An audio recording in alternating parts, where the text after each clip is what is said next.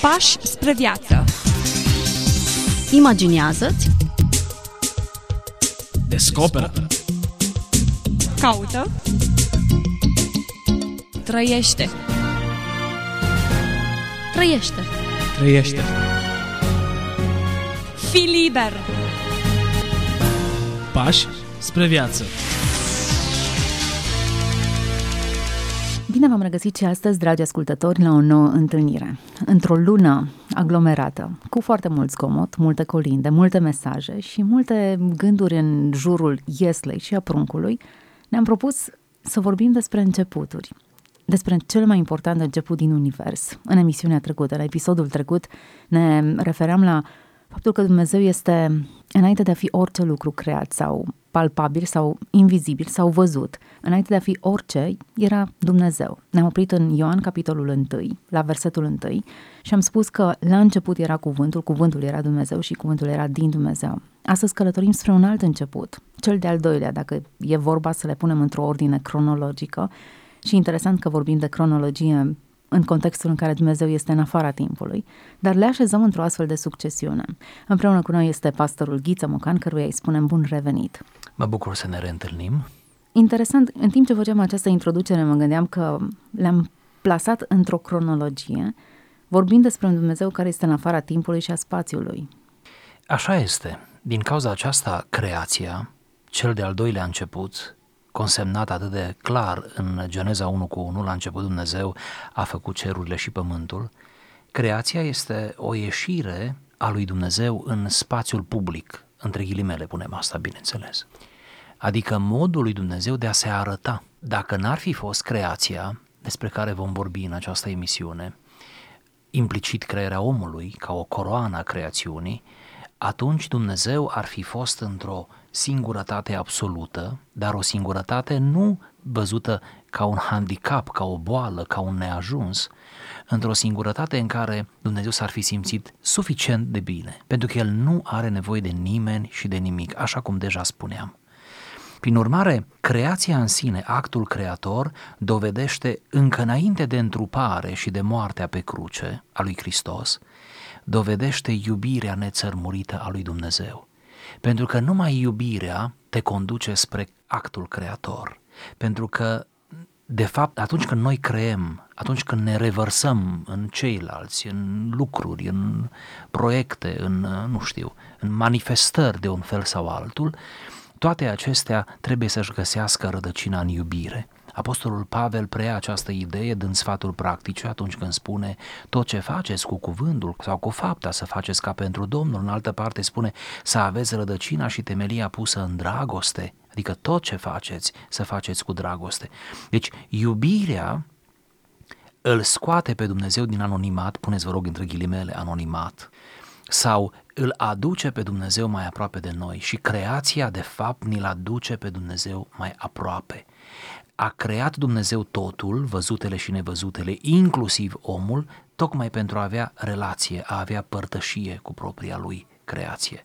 În Ioan, capitolul 1, de unde citam, în versetul 3, ni se introduce acest început. Toate lucrurile au fost făcute prin El și nimic din ce a fost făcut n-a fost făcut fără El. Aici, într-o afirmație și negație, ni se spune de fapt același lucru. Faptul că Domnul, Creatorul, este desăvârșit și este nesupus spațiului, timpului și El, de fapt, imprimă lumii, nu? Lumii create viață. El era, spunea Dionisie Areopagitul, dinainte de numărul timpului. Mi-a plăcut formularea, dinainte de numărul timpului. El a creat existențele și spunea Vasile cel Mare, a creat însăși natura existențelor.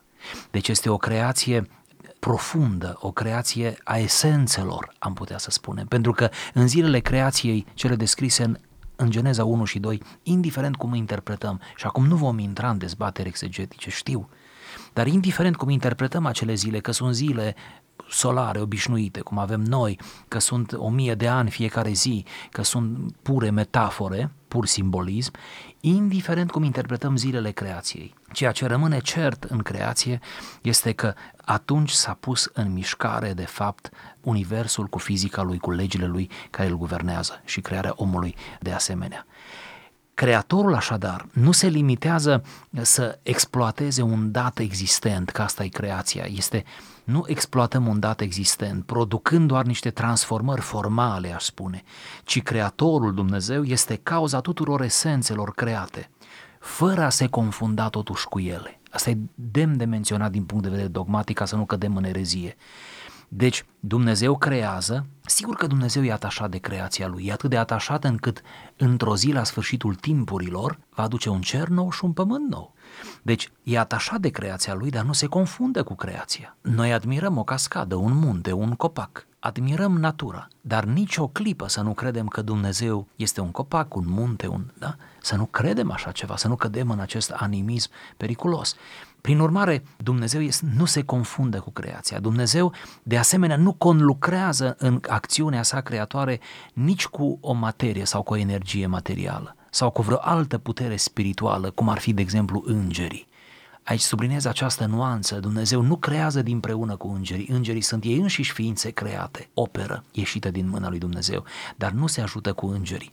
Și atunci Dumnezeu creatorul înseamnă doar Tatăl, Fiul și Duhul Sfânt, care apar în acel noi ce apare la momentul creierii omului, acel noi, pluralul lui Dumnezeu, unde ni se sugerează ideea de Trinitate. Deci, iată, acest al doilea început face posibilă o creație, o, o nouă creație, ceva cu totul inedit, cu totul nou, ex nihilo, cum se spune, adică să creezi din nimic ceva cu totul nou și durabil.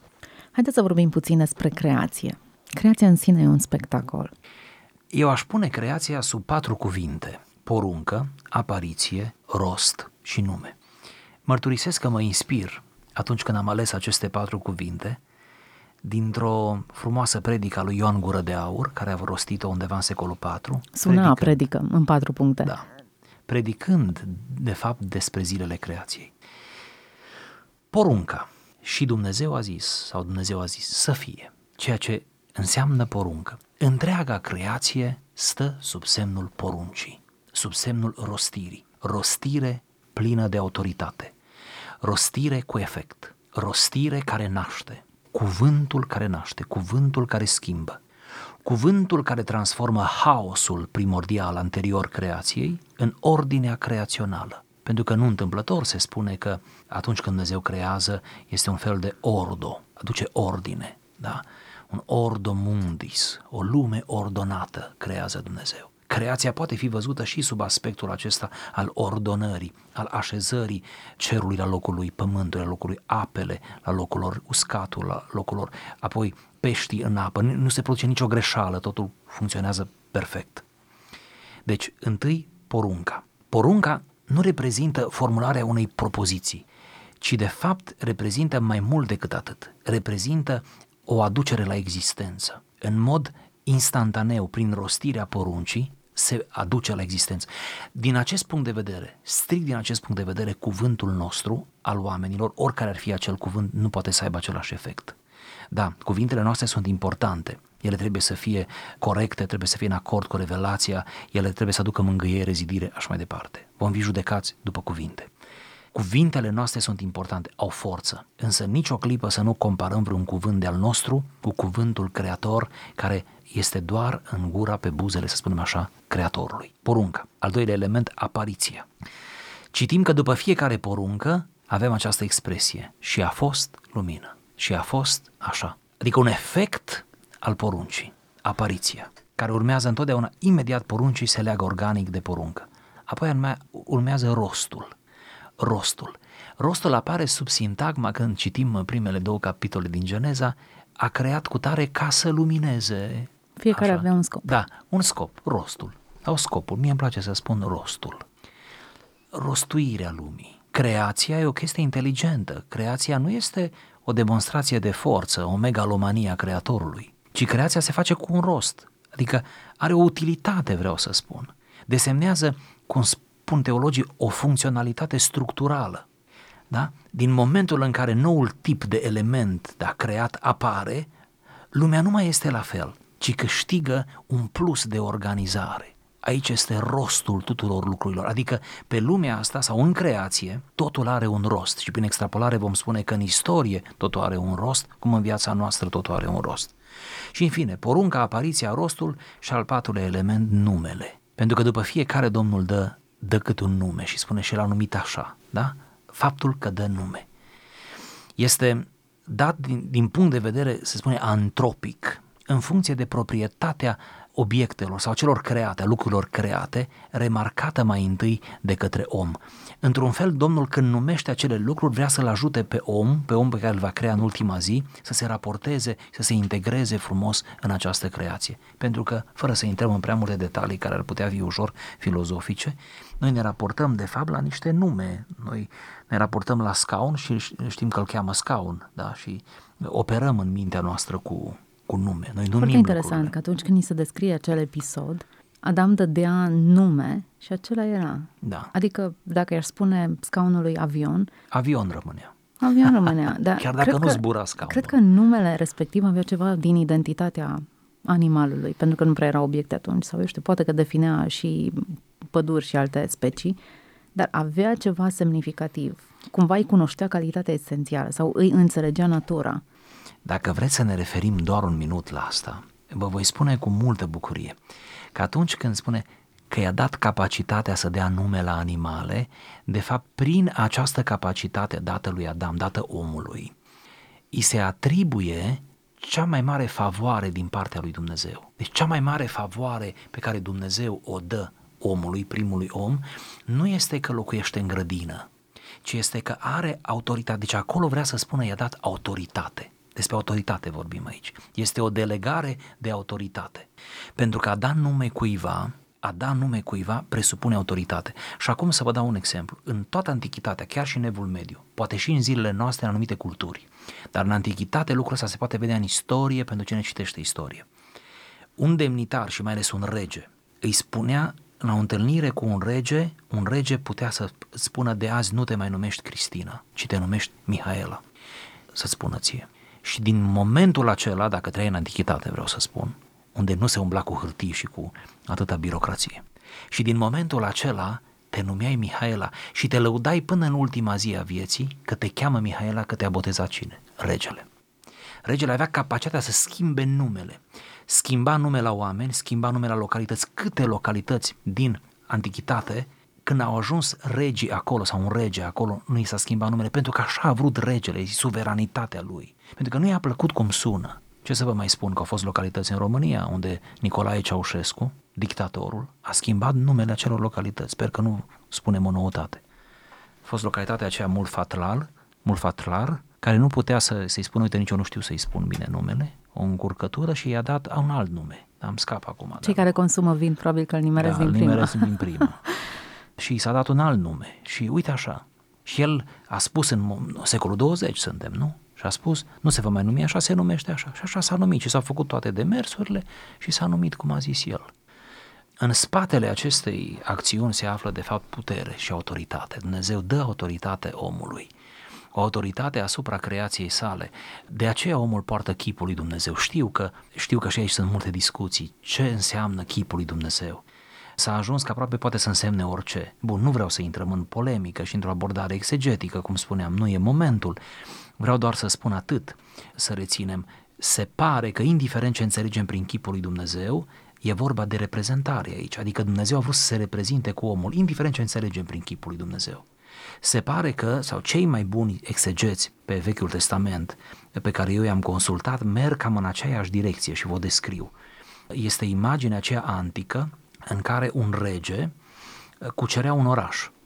După ce cucerea orașul acela, era stăpân în oraș, dar regele nu locuia în orașul acela, nu putea să locuiască, deși rege, în două locuri. El se întorcea la reședința lui.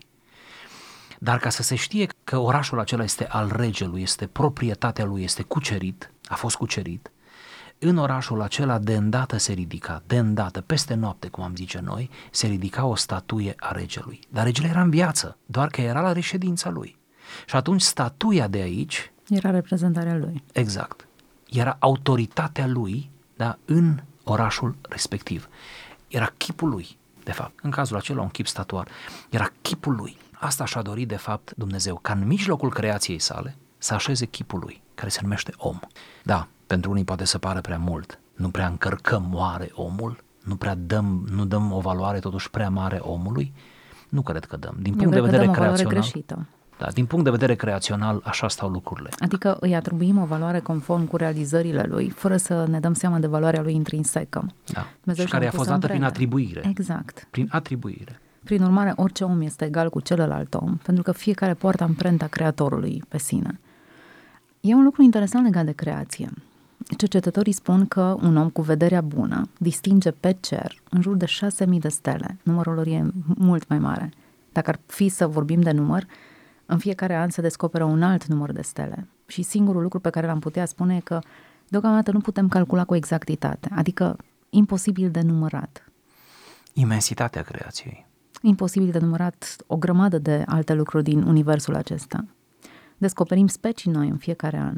Cum putem explica faptul că în adâncul oceanului, acolo unde nu e absolut nimic și unde nu vezi nimic, găsim specii superbe de, de pești sau culori pe care nu le distinge ochiul ome, ome, omenesc? Cum putem explica atât de multe lucruri extraordinare?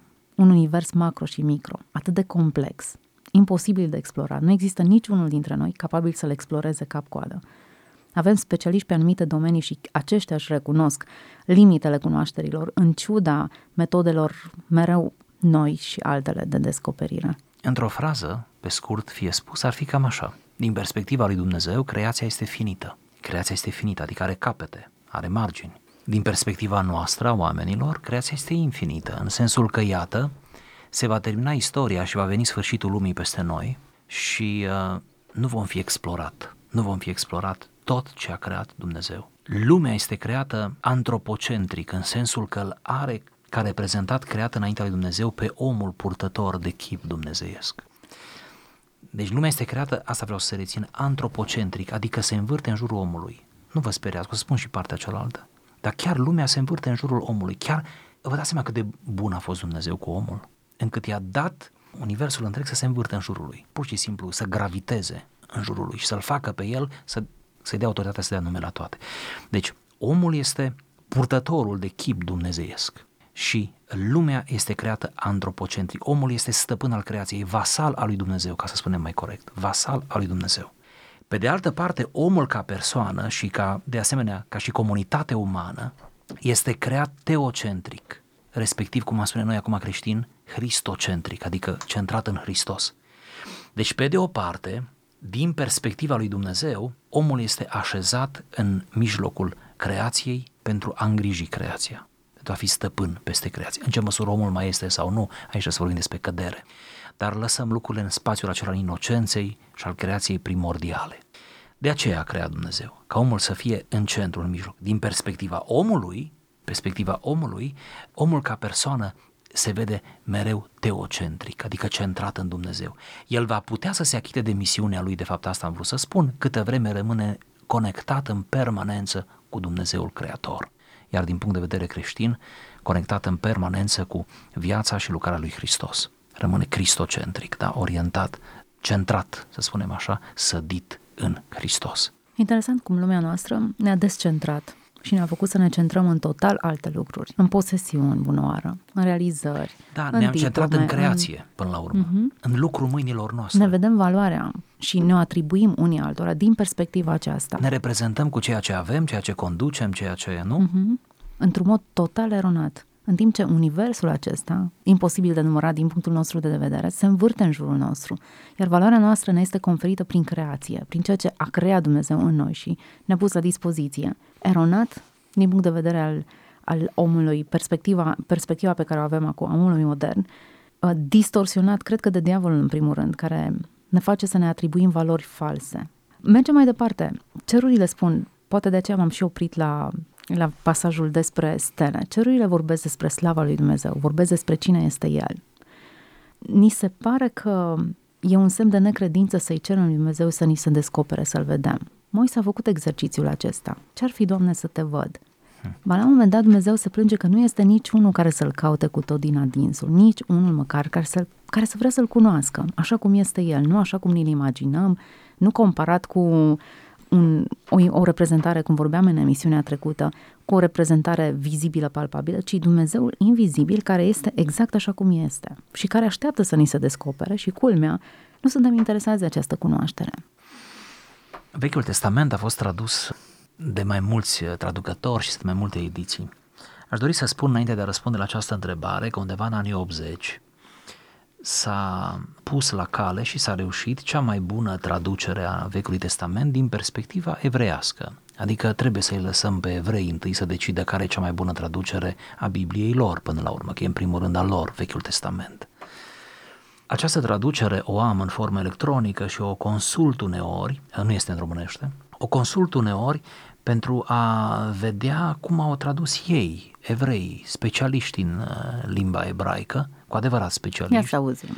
Iar primul verset și o parte din al doilea verset sună cam așa, Geneza 1 cu 1 și 2. Când a început Dumnezeu să creeze, deci când a început Dumnezeu să creeze cerurile și pământul, pământul era inform și gol sau diform și gol. Și unde avem noi peste fața adâncului de ape era întuneric, acolo se redă în această traducere mai bine o nuanță care sună cam așa, peste adâncime, deci peste adâncime, că la noi noi mergem mai mult pe varianta cu apele și noi ne întrebăm care ape. De fapt, accentul cade pe adâncime, peste adâncime, peste abis, peste hău. Peste hău, Duhul se mișca, avem noi, acolo se, se plimba, care induce ideea de lejeritate, de supremație, de faptul că Duhul nu se teme de hău, cum omul se teme de hău. Deci imaginea e mult mai largă, mai deschisă, orizonturile eh, hermeneutice apoi sunt mult mai interesante. Cam așa sună într-o traducere mai avizată aceste prime două versete ale Bibliei, ale Vechiului Testament. Revenind acum la întrebare, poate că de aici ar trebui să plecăm sau de aici aș porni, iată că ce trist, ajungem din cauza tehnologiei și a evoluției tehnice și a științei, ajungem să ne simțim stăpâni pe univers altfel decât a vrut Dumnezeu să ne simțim, stăpâni pe creație. Ajungem să manipulăm creația, să manipulăm universul, ajungem până în situații blasfemiatoare, pe calea științei mă refer, în raport cu Creatorul, cu Dumnezeu. Suntem plini de creație sau înaintea ochilor noștri strălucește creația ca un zeu pe care încercăm să-l învingem, nu? Să fim mai tari decât el, să-l seducem, să-l îmblânzim, nu? Așa? Fără să mai ajungem la Creator. Într-un fel, cred că asta e marea dramă pe care încercăm să o, să o subliniem în această emisiune că nu mai ajungem la Creator, că suntem prea copleșiți de creație. Că dacă în evul mediu, spre care ne uităm așa cu un oarecare dispreț, se credea în mod clar că această lume trebuie să aibă un creator, că e mult prea complexă, și universul era închis, era clar, un univers închis, cum se spune, acum avem un univers deschis pe care îl explorăm și dacă am fost pe lună, chiar ne credem, uh, pentru că realmente am fost pe lună, noi, rasa umană, prin câțiva reprezentanți, nu ne-am dus Unii chiar toți noi. pe lună, așa, pentru că am fost pe lună, nu-i așa, avem uh, foarte mare încredere în noi. Prea mare încredere în noi. În ignoranța noastră socotim că știm totul. Exact. Și atunci ar fi o chemare la smerenie. O chemare ca după zilele creației să nu uităm, nici nu aș vrea să încheiem această emisiune fără să amintim că urmează ziua șaptea, care e zi de odihnă, care ziua șaptea are un rol simbolic profund în textul Genezei, arătând că Dumnezeu nu va mai crea în sensul acesta, că s-a sfârșit creația și creația doar va rămâne într-o funcționalitate în continuare. Totuși vom avea un cer nou și un pământ nou. Desigur, dar am spus în sensul acesta nu va mai crea, în sensul acesta fizic. A, deci cerul nou și pământul nou nu vor mai fi fizice. nu avea vor o fi altă fizice, dimensiune. cel puțin în sensul în care sunt acestea, sau le, le percepem noi pe acestea. Da? Ce înțelegem noi acum prin cer și pământ fizic sau materie, nu vor mai fi materie sau doar materie, da? Mai degrabă vor fi o, o noire, o metamorfozis, nu? A tuturor lucrurilor de la urmă. Dar odihna din ziua șaptea înseamnă că Dumnezeu a încetat să mai creeze un tip nou de făptură după ce l-a creat pe om. De altfel, din câte am văzut eu exegeții, văd o legătură foarte clară între ziua șasea, crearea omului, și ziua șaptea. Dumnezeu se odihnește imediat după ce creează omul, arătând că, într-un anumit fel, creațional vorbind, și ia mâinile de pe întreaga poveste. Și omul trebuie să fie responsabil și este responsabil. Și, de fapt, asta vreau să subliniez ziua de odihnă a lui Dumnezeu, nu că Dumnezeu ar avea nevoie de odihnă, nu, aici, aici o didactică, ziua de odihnă a lui Dumnezeu, ziua a șaptea, îl responsabilizează implicit pe om și dacă nu i-ar fi spus nimic, îl responsabilizează pe om. El este creat la urmă, după care Dumnezeu se odihnește și omul lucrează. Și nu e așa că Adam a început să lucreze, ci cât de greu lucrează de atunci. Acum, fiecare dintre noi putem să ne legăm identitatea de ceea ce facem, de ceea ce creăm. Ceea ce Dumnezeu a creat vorbește foarte mult despre cine este El. E cumva un exercițiu demonstrativ. Uitați-vă cine este El. Totul în sine cred că a fost creat ca să reflecte natura sa și personalitatea sa, caracterul său, atributele sale, cine este El. Până la urmă, urmă, El poți cunoaște pe Dumnezeu aruncând o privire pe geam și uitându-te ce e în jurul tău. Însă, pentru că ne-am propus în această lună specială să vorbim despre începuturi și despre felul în care acest început modelează existența noastră, nu uităm că Dumnezeu însuși a ales într-o perioadă ca aceasta să se întrupeze, să preia caracteristicile materiei pe care a creat-o, foarte interesant, să se limiteze pe sine el însuși care nu poate fi limitat, el care nu poate fi văzut, el care nu poate fi descris în cuvinte omenești și să-și înceapă existența într-o, într-o altă dimensiune. Să se restrângă, să se dezbrace de slavă, să renunțe la prerogative, să renunțe temporar la prerogative pe care de altfel le-a avut întotdeauna. Acolo este principiul chenozei de renunțare, cum spune Apostolul Pavel, s-a dezbrăcat de slava sa. Dar în perioada în care Domnul Isus a fost pe pământ, Dumnezeu a fost întrupat și a umblat printre oameni, el toate acestea le-a avut, vreau să subliniez asta dogmatic, ca cumva să cântăm într-o erezie mult vehiculată chiar în primele secole creștine. Deci Isus n-a fost mai puțin Dumnezeu pentru că a fost în trup. El toate acestea le-a avut doar că nu le-a folosit, ceea ce arată din nou supremația și noblețea lui Dumnezeu. Am fi noi în stare să avem putere mai mare decât avem și să nu o folosim. Care n-ar fi ispitit? Mama, eu cred că avem, dar nu suntem conștienți. Mă rog, vreau să spun să avem ceva, nu știu, să avem ceva mai mult decât avem în realitate, nu? Dar să, să te restrângi, să nu, să nu o folosești, să nu o folosești. Ori tocmai aici este renunțarea profundă, chenotică, pe care o implică întruparea Mântuitorului, dacă tot am ajuns aici. S-a constatat și Dumnezeu a constatat că revelația generală, adică admirarea creației despre care tot am vorbit, revelația generală e prea suavă, e prea lină, e prea blândă, e prea puțin. Omul se învață cu creația, se obișnuiește și din potrivă cade în idolatrie, din potrivă se închină creația, adică iată, creația ajunge să fie prost înțeleasă până la urmă. Ei bine, văzând toate acestea, a fost trimis Hristos în lume și Domnul Hristos coboară la noi prin întrupare, tocmai ca să ne ofere mai mult decât o revelație generală, să ne ofere acea revelație specială, revelația prin Hristos. Momentul în care cuvântul se face trup și cuvântul, spune așa de frumos în versetul 14, s-a făcut trup și a locuit printre noi, plin de har și de adevăr. Propun să dezvoltăm acest subiect în episodul următor, pentru că avem trei începuturi succesive despre care vorbim pe parcursul acestei luni. Iată că e momentul să coborâm la un alt nivel sau să urcăm, depinde perspectiva pe care o avem asupra subiectului și să vedem cel de-al treilea început care marchează istoria noastră, istoria aceasta a răscumpărării. Mulțumesc pentru prezența în emisiune. Cu drag. Ne vom uh, reauzi data viitoare, pentru că ne-am propus în această lună nu neapărat să despărțim firul în patru, ci să facem liniște în noi și să căutăm istoria răscumpărării cu începuturile ei. Să fiți binecuvântați și Dumnezeu să vă vorbească în continuare. Pași spre viață. Imaginează-ți, Descoperă. Caută. Trăiește. trăiește. Trăiește. Fii liber. Pași spre viață.